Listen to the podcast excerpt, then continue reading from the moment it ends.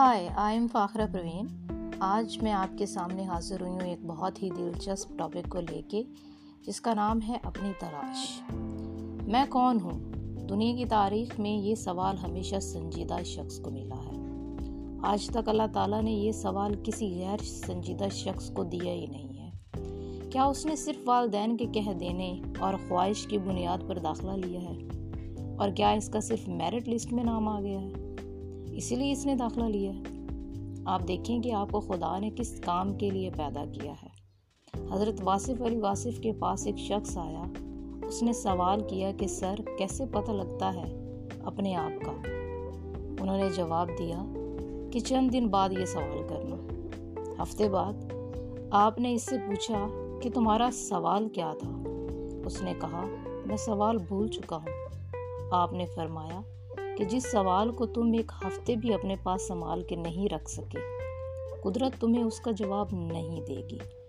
اللہ تعالیٰ نے آپ کے اندر ایک خوبی، ایک صلاحیت بلا کی رکھی ہے. آپ نے کبھی اس کو دیکھا ہی نہیں. ممکن ہے کوئی بہت اچھا استاد ہو، کوئی بہت اچھا محقق ہو، ممکن ہے کوئی بہت بڑا کاروباری آدمی ہو. اخلاقیات آپ میں آ جائیں گی، لیکن آپ یہ ضرور دیکھیں کہ اللہ تعالیٰ نے آپ کو کون سی خاص صلاحیت سے نوازا ہے.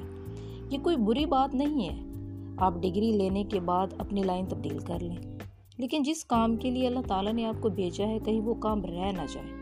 اگر آپ اس سارے نظام کو دیکھ کر اس ڈگر پر چل رہے ہیں تو پھر آپ کو کامیابی نہیں ملے گی. جب آپ اپنے شوق کو ڈھونڈ لیتے ہیں تو آپ کو اپنا کام نہیں لگتا. کام اس کو کام لگتا ہے جو کام کو کام سمجھ رہا ہے. جس کے لیے کام فن ہے، عبادت ہے، شوق ہے، وہ کبھی نہیں تھکے گا. حضرت بابا بھلے شاہ جیسے صوفیہ کرام نے فرمایا، اپنے اندر جھاتی مار کہ اپنے اندر دیکھو. جب آپ اپنے آپ کو تلاش کر لیتے ہو تو سب سے پہلا تحفہ جو قدرت آپ کو دیتی ہے وہ آپ کا اپنی ذات پر اعتماد ہوتا ہے.